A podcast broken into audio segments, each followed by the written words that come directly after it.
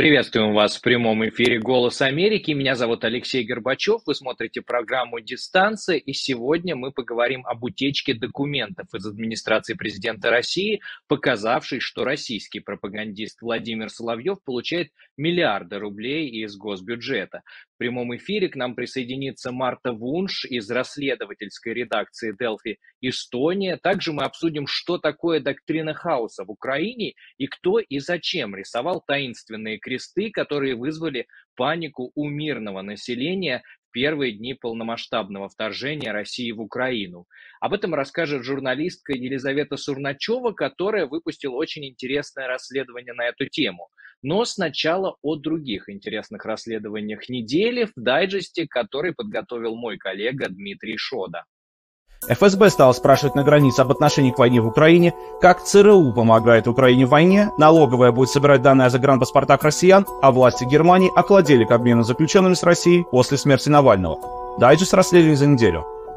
Медиазона. ФСБ на границе с Эстонией спрашивает россиян об их отношении к войне с Украиной. Медиазона сообщает со ссылкой на свой анонимный источник, что российские пограничники на пунктах Шумилкина и Куничина гора на границе с Эстонией требуют заполнять анкеты с личными данными и вопросами об отношении к войне с Украиной. В частности, согласно фото с этой анкетой, пограничники интересуются отношением к действиям руководства Евросоюза, поддерживающей националистический режим в Украине, а также требуют указать имей, уникальный идентификационный номер телефона. Независимых подтверждений этой информации нет. По сведениям медиазоны, такие анкеты выдают избирательно, а также проверяют телефоны с использованием специальной программы.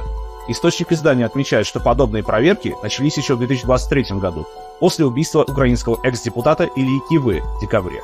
Тогда проверка наша Милкина писала Псковская губерния, напоминает медиазона. The New York Times. Как США развивают секретное разведывательное партнерство с Украиной. Издание The New York Times опубликовало материал, в котором рассказывается о сотрудничестве разведслужб Соединенных Штатов и Украины. В материале утверждается, что это сотрудничество началось 10 лет назад, после того, как экс-президент Украины Виктор Янукович сбежал в Россию после событий революции достоинства, он же Евромайдан.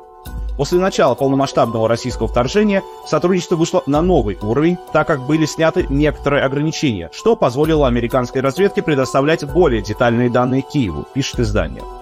Это же сотрудничество, как говорится в статье, позволило предотвратить заговор против Владимира Зеленского. Вашингтон и Киев никак не комментировали содержание материала The New York Times.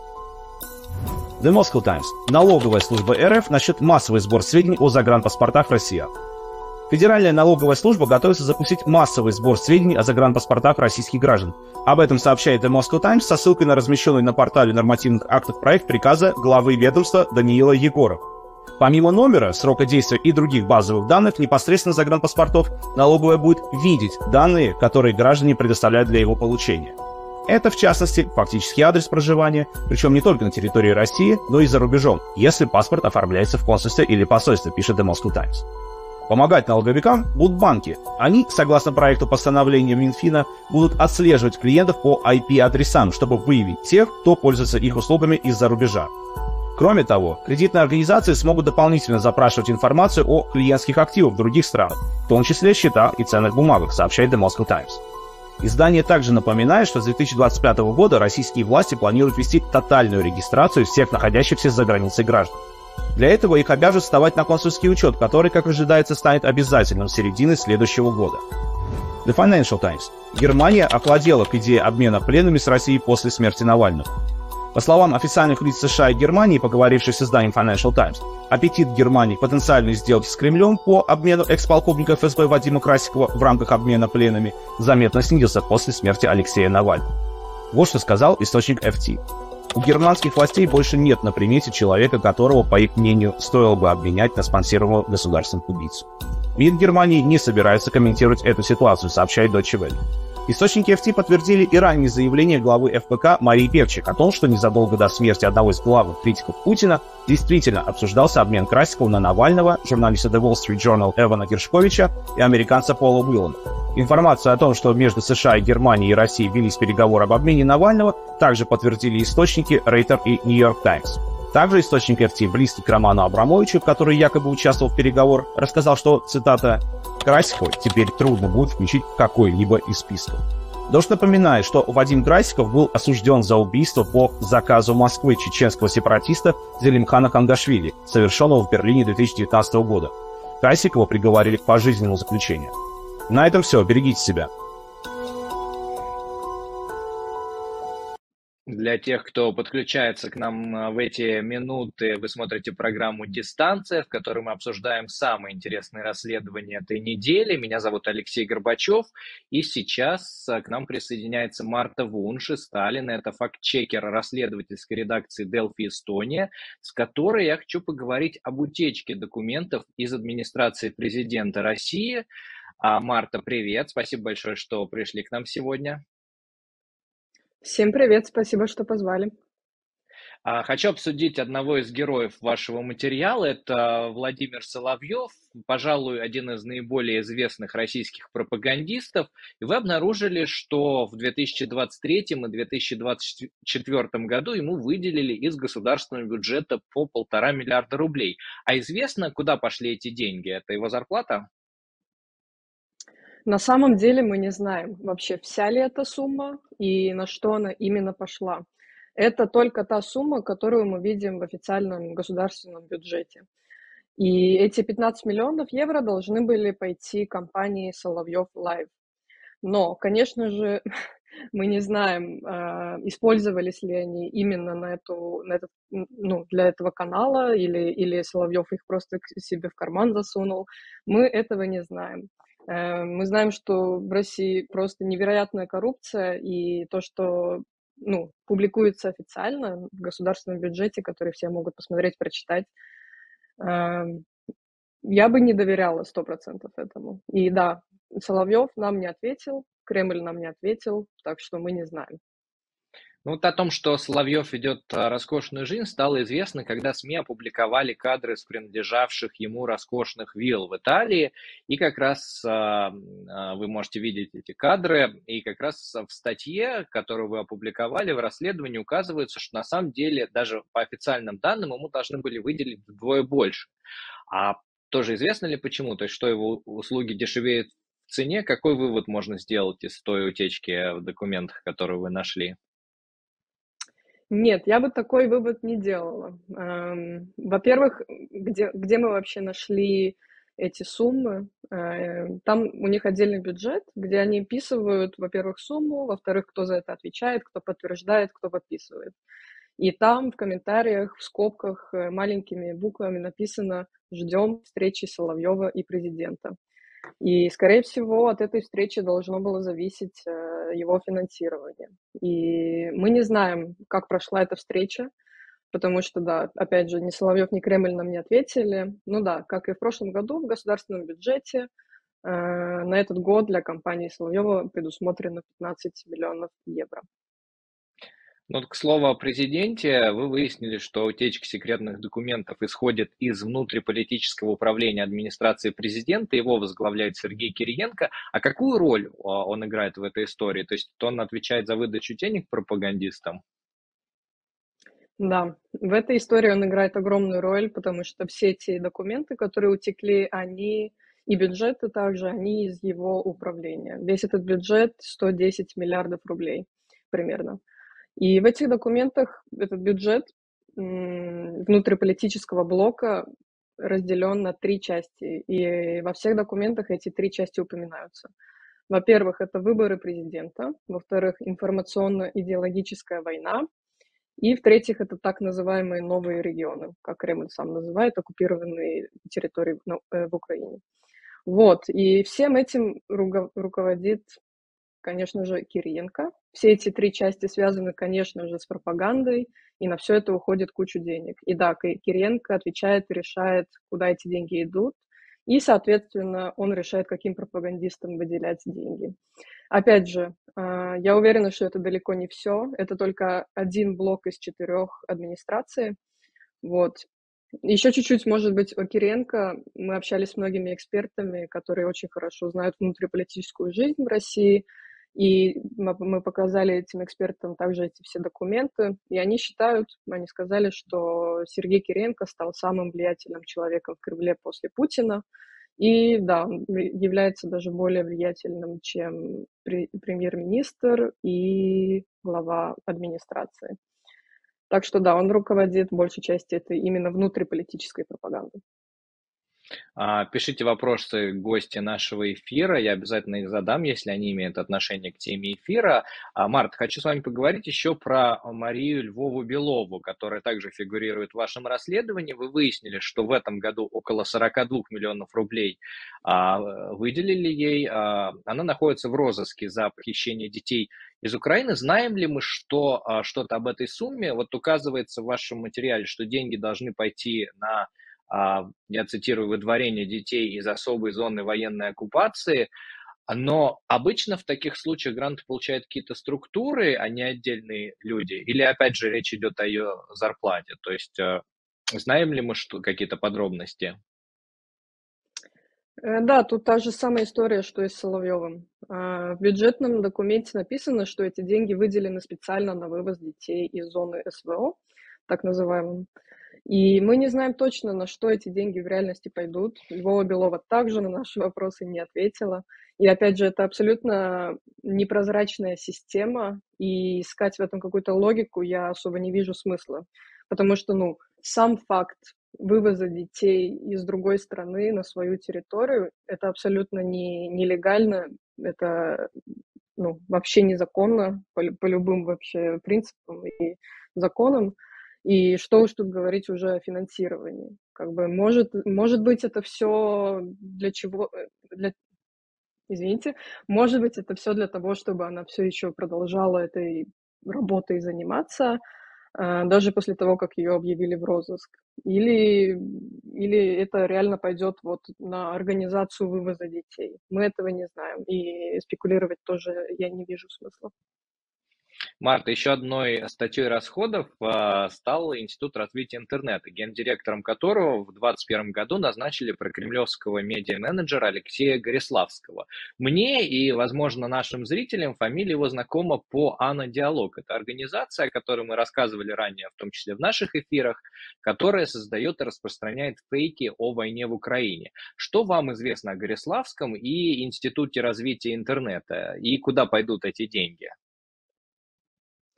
Институт развития интернета – это оно с самым большим бюджетом, и ну, по заданию администрации президента э, эта организация заказывает и производит патриотические всякие игры для смартфонов, э, телесериалы, фильмы, культурные программы, мероприятия и так далее.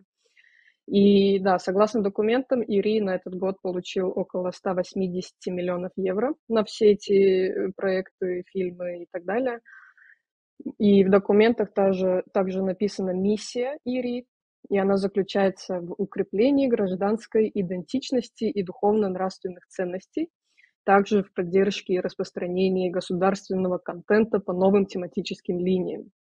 Но человеческим языком это называется государственной пропагандой. И опять же здесь числятся все эти три главных цели. Это выборы, информационная война и так называемые новые территории – так что это организация, которая напрямую заказывает, производит, планирует пропаганду, чтобы, чтобы Путин выиграл, по, по их мнению. Интересно, вот как раз хочу с вами поговорить про выборы. То есть получается, что э, из вашего расследования следует, что ровно за год до старта выборов а, президента Гориславский вместе с главой управления общественных проектов администрации президента Сергеем Новиком подготовили некую презентацию «Творческий контент к выборам». Там речь идет о каких-то фильмах российских, которые предназначены, это я цитирую, для создания соответствующего эмоционального фона к президентским выборам. И есть даже новый сериал, например, среди них «Слово пацана. Кровь на асфальте», который, к слову, вот буквально сегодня стало известно, что там тоже какие-то нарезки используют в агитации участия в выборах в России. Но у вас я хотел спросить, вот какую роль а, найденные документы вами играют а, в контексте президентских выборов а, грядущих? Да, в документе, который называется «Творческий контент к выборам», там перечислены названия фильмов и сериалов, которые планируется распространять и продвигать в связи с выборами. И среди них э, есть фильмы, которые финансировались и финансируются самим ИРИ, но там есть и проекты, которые сделаны на деньги Фонда кино или Министерства культуры, и также вообще частных денег.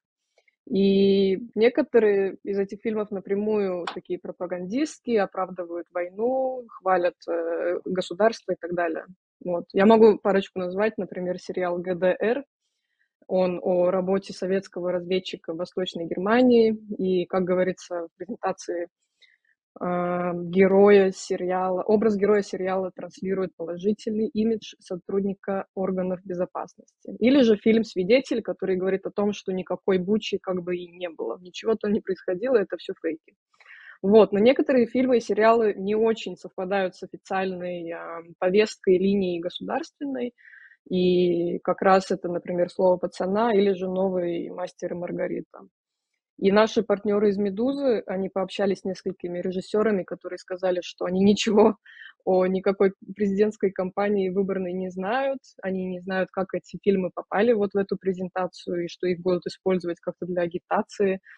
Вот, и да, они считают, что, видимо, ИРИ просто решили, что эти фильмы как-то поспособствуют выборам, и, и они хотят их просто туда добавить, чтобы оправдывать финансирование. Вот, так что кто и почему попал в этот кремлевский предвыборный список э, и сериалов, ну, все эти сериалы, фильмы, проекты, всякие мероприятия, мы не знаем. Э, ни администрация президента, ни Ирина тоже не ответили ведь. Но mm-hmm. единственное, что я могу добавить, это то, что мы знаем, как они сами мыслят, э, как каждый фильм, который будет показан, должен в преддверии выборов э, соответствовать хотя бы одной из этих тематических линий, которые, которые они установили ну, на уровне правительства. Эти четыре линии называются так. Защита национальных интересов, также культурных и общественных традиционных ценностей. Второе – это качественные изменения в жизни России как устойчивый тренд. Третье – это герои наших дней, поводы для гордости и великие имена России. Третье, то есть четвертое – это мы вместе, проекты для жителей новых территорий, тематика СВО. Вот, и каждый проект, каждый фильм, они обозначив, ну, обозначивают одно из этих или двух из этих э, четырех пунктов, и, например, слово «пацана», по их мнению, соответствует пункту качественных изменений в жизни в России как устойчивый тренд. Они просто, наверное, подумали, что этот сериал как-то поможет э, людям понять, что вот раньше было хуже, теперь вот э, лучше, и выбирайте Путина. Примерно так. Март, очень интересный. последний вопрос. Тут э, пропагандисты вроде Соловьева, о которых мы с вами сегодня обсуждаем. А играют ли и влияют ли они на общественное мнение русскоязычных жителей Эстонии и стран Балтии? И если да, то как? Э, да, да, влияние, конечно же, есть, э, потому что информация двигается и, ну, как бы не ее невозможно полностью запретить или как-то ограничить. Да, у нас в Эстонии запретили все эти российские пропагандистские каналы, но кто хочет, все равно может это даже в сети найти. У нас в Эстонии примерно 30% русскоязычных людей, и далеко, конечно же, не все из них следят за этой прокремлевской повесткой. У нас а, после, после начала полномасштабной войны очень-очень очень сильно снизились вот эти цифры людей по статистике, которые реально следят за этими каналами и хотят и доверяют им. Вот. И, скорее всего, и да, да, на самом деле мы это знаем, что это пожилое население, молодежь вообще минимально, просто какие-то единичные проценты, может быть, за этим следят, и, и просто для того, чтобы часто, чтобы быть в курсе, что они там вещают, вот. Но влияние, конечно, снизилось очень масштабно вот этой всей пропагандистской истории на эстонское население. Спасибо большое, Марта, что пришли сегодня к нам в эфир и рассказали про ваше расследование. Да, спасибо, что слушали. А, мы продолжаем наш прямой эфир. Кто подключается к нам а, в эти минуты, с вами Алексей Горбачев и программа «Дистанция», где мы рассказываем вам о самых интересных расследованиях недели. А в первые дни полномасштабного российского вторжения в Украину панику вызвали многочисленные таинственные метки в форме крестов, которые жители обнаруживали на жилых домах, дорогах и других объектах. Кстати, если вы смотрите нас из Украины, я прошу вас написать в комментарии, если вы тоже встречали такие таинственные метки. В социальных сетях тогда распространялись новости о том, что метки якобы используются для наведения ракет армии России, и, а, собственно, о том, кто рисовал метки, а, вызывая так называемую меточную панику, какую, какое отношение к этому имеет так называемая доктрина хаоса, придуманная российскими военными, и какую роль в распространении паники в Украине играли российские спецслужбы, перед эфиром я расспросил журналистку расследовательского проекта «Система» Елизавету Сурначеву. Лиза, привет. Спасибо огромное, что согласились пообщаться с нами сегодня. Первый вопрос. Расскажите, пожалуйста, про эти метки и про меточную панику. Почему вас заинтересовала эта тема? В общем, представьте себе, что вы проснулись в Украине 24 февраля 2022 года. Скорее всего, проснулись от взрывов, а если не от взрывов, то от звонка родных, которые сообщили вам, что началась война, в которую вы до последнего не верили и думали, что, ну, господи, ну не может Россия напасть на Украину, ну, ну как такое вообще может быть в 21 веке?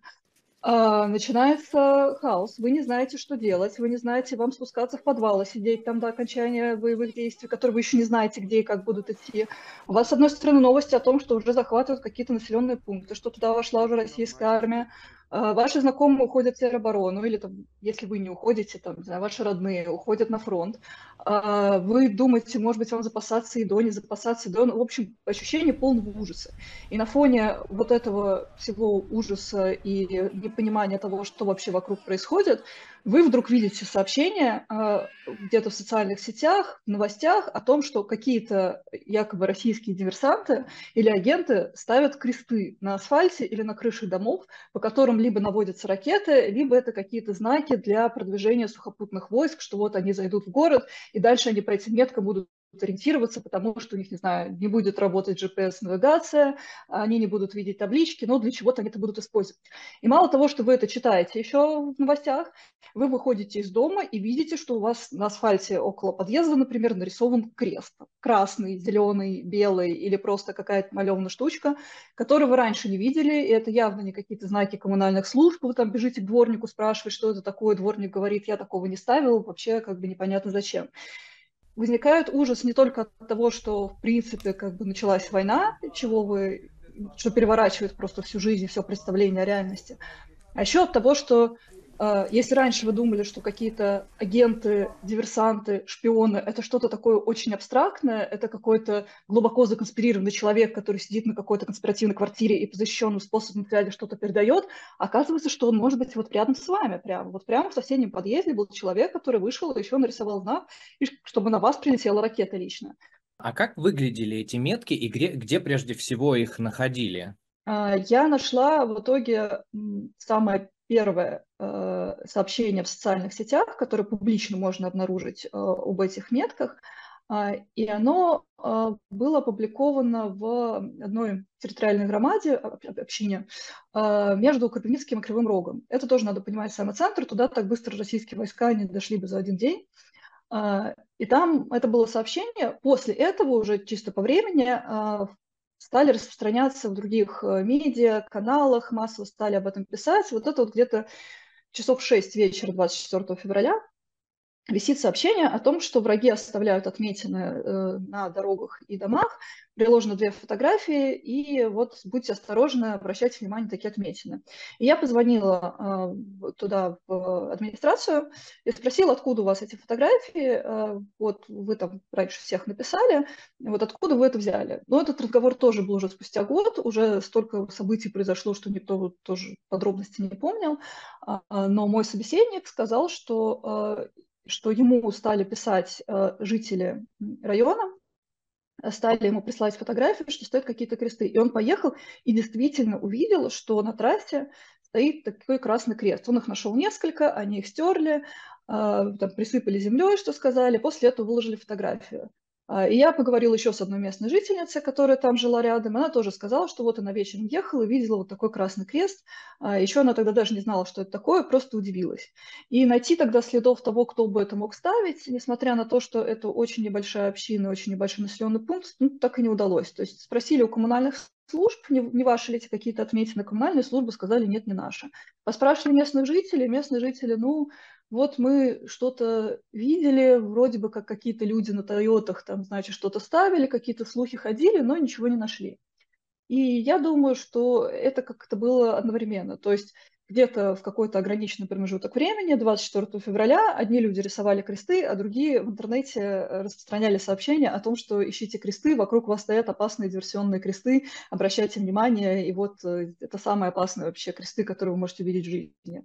Лиза, вот в своей статье вы цитируете некого Игоря Мангушева, это боевик, э, российский политтехнолог и ультраправый активист. А какую роль он играл в этой истории? Игорь Мангушев, такой известный персонаж в, по всей этой российской такой право-политтехнологической, провоенной тусовке, я даже не знаю, как его назвать. А, он сам воевал в свое время на Донбассе, три года он там где-то провел. За ним очень много разных дел, разной деятельности числится.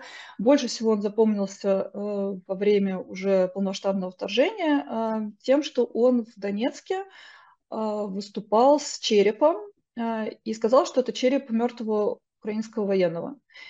И тогда же он там произнес какую-то совершенно фашистскую речь а, про то, что вот там а, украинцы как нация там должны быть изничтожены, какая-то у него там была такое обращение, и украинские власти даже жаловались в ООН на это выступление. Мангушев писал об этом в своем блоге, что это он работал над тем, чтобы посеять эту меточную панику. Его рассказ был такой, что мы загрузили какое-то количество наших сторонников, которые стали раскидывать фотографии меток по социальным сетям, по локальным чатам, по каким-то локальным группам. И это были не только метки. Например, они звонили в скорую помощь э, украинскую э, в разные станции и сообщали о ложных каких-то вызовах, чтобы скорая помощь приезжала не по адресу. То есть это абсолютно какая-то человеконенавистническая деятельность. Это уже даже не тянет ни на какие любимые тезисы про освобождение или что там любят россияне рассказывать, оправдывая вторжение. Ему просто хотелось посеять панику, хаос, и чтобы как можно больше людей умерли, в том числе гражданки. Какие-то ложные сообщения полиции, еще что-то, еще что-то. А, вот у него была цель посеять максимально панику и хаос. Мы, к сожалению, у него самого не можем уже узнать каких-то подробностей, что и как он именно делал, а, потому что его убили в оккупированном Стаханове в 23 году, вот год назад, вот примерно сейчас год с момента его убийства прошел. А, его сообщение я уже нашла после его смерти, поэтому поговорить с ним не удалось. Но я поговорила с его супругой, я поговорила с его сторонниками, которые этим занимались. Они говорят, да, да, действительно, вот таким занимались. Они очень гордятся этим. Они считают, что придумали офигеть какую крутую операцию, а, что вообще они там, не знаю, чуть ли не перевернули ход войны этими крестами. Это все, конечно, такое хвостовство, но я склонна верить, что действительно они стояли за распространением этой паники. Как именно они это делали, кроме того, что кидали фотографии по соцсетям? Один из рассказов заключается в том, что э, якобы у Мангушева были какие-то его агенты в Киеве, а, которые выходили, рисовали крестики. В принципе, это несложная работа. Действительно, для этого не нужно быть Джеймсом Бондом, для этого не нужно иметь какую-то суперконспирацию. Ты выходишь ночью, пока никто не видит, ты не обращает внимания, берешь баллончик краски, рисуешь крест, а потом наблюдаешь за тем, как э, удивленные жители его ищут. А, могли ли у него быть агенты? Да, могли. Он, э, у него было достаточно много знакомых. Он сам приезжал в Киев еще на Майдан, еще в 2014 году. А, были знакомые знакомые, с которыми он там работал. То есть я вполне верю, что действительно могли быть люди, которые по его заданию что-то где-то рисовали. Лиза, вы еще в статье упоминаете некую доктрину хаоса а, в контексте Мангушева и этих меток. Могли бы рассказать, что это такое, о какой доктрине идет речь? Доктрина хаоса – это то, что упоминал сторонник Мангушева Владислав Угольный э, про то, что они руководствовались некой доктриной хаоса, когда придумывали вообще эту операцию, придумали, что надо посеять панику и хаос. Доктрина хаоса – это такой журналистский больше штамп. Э, это такое э, простое название для того, что, опять же, является журналистским штампом доктрины Герасимова 13 года. Это тоже не совсем военная доктрина, это был доклад главы российского генштаба Валерия Герасимова, который он делал перед э, высшим э, командованием. И суть этого доклада была в том, что современная война 21 века э, ведется не только военными действиями, это гибридная война, первая часть которой начинается даже не с военных действий, а начинается с политических каких-то акций, политических действий. А, надо тоже понимать, что это было с одной стороны, незадолго до того, как Россия начала свою прокси-войну на Донбассе, используя прокси-силы Донбасса и, там, и аннексировала Крым, а, используя в том числе информационные методы борьбы. А с другой стороны, это было после а, арабской весны, это было после какого-то количества цветных революций, а, на которые российское руководство смотрело как то, что да, вот это вот НАТО пытается так дестабилизировать обстановку, устраивает по всему миру революцию, это вот такая война нового типа. И исходя из этого взгляда на историю, на современность э, и на революцию, э, Валерий Герасимов как раз писал, что первая часть войны – это устроить политическую дестабилизацию, э, революция, не революция, поиск политических противоречий внутри общества, давить на эти противоречия, раскалывать общество, вызывать недоверие к друг другу. И вот, отсылая к такому плану и такому пониманию войны нового типа, как раз у сторонники Мангушева говорили, что вот да, мы руководствовались там некой доктриной хаоса. Надо посеять хаос а, для того, чтобы там, как это, для того, чтобы выиграть войну, для того, чтобы перейти к следующему этапу, то есть к непосредственному военному вторжению, непосредственным военным действиям. В статье вы также писали про вероятную связь Мангушева с ГРУ. А удалось ли достоверно узнать, э, была ли ГРУ ответственна за вот эти вот метки? Э, Мангушев сам писал, неоднократно говорил, что он это придумал сам, что это было чисто его инициативой, и вообще вот никакой ГРУ здесь рядом не стоит. И более того, ну, мы обнаружили, что он связан с, со спецслужбами, как минимум он связан с одним из агентов, который работал с ГРУ, он фигурирует в докладе его вот идеи, его эта акция, в котором отчитывалось о том, что именно было сделано и как сделано. И даже ему вроде как полагались какие-то деньги, он должен был там, быть руководителем одной из организаций, э, русско-украинский диалог, я не помню, как они назвали. Но, в общем, он должен был играть какую-то роль, и это было вот связано как раз со спецслужбами, с работой спецслужб. А, в этом же докладе, а, из которого, собственно, прослеживается его связь с э, Главным управлением Генштаба а, и с его агентами, на самом деле пишется, что вот вся эта акция с паникой и с сеянием хаоса, она была проведена, констатировалась по собственной инициативе, имея в виду инициативу Манушева. И тут уже на самом деле мы э, вступаем в такую сферу, когда мы не можем залезть в голову человеку, и у нас нет доступа, не знаю, к его личной переписке и звонкам, и мы не можем сказать, был ли это какой-то звонок из генерального штаба 24 февраля, когда ему сказали, а вот ты, сидя в Бейруте, а Мангушев на момент начала э, полномасштабного вторжения находился в Бейруте, что звонил ли ему кто-нибудь, например, сказал, а вот ты будешь заниматься конкретно этим. Или он сам это придумал, а потом просто такой, смотрите, я классную штуку сделал, давайте мне за это деньги, давайте заплатите и вообще похвалите меня, я молодец. Я, возможно, скорее склонна верить к тому, что идея была его. А почему? Потому что я очень много изучала, как работает в том числе ГРУ по информационным операциям.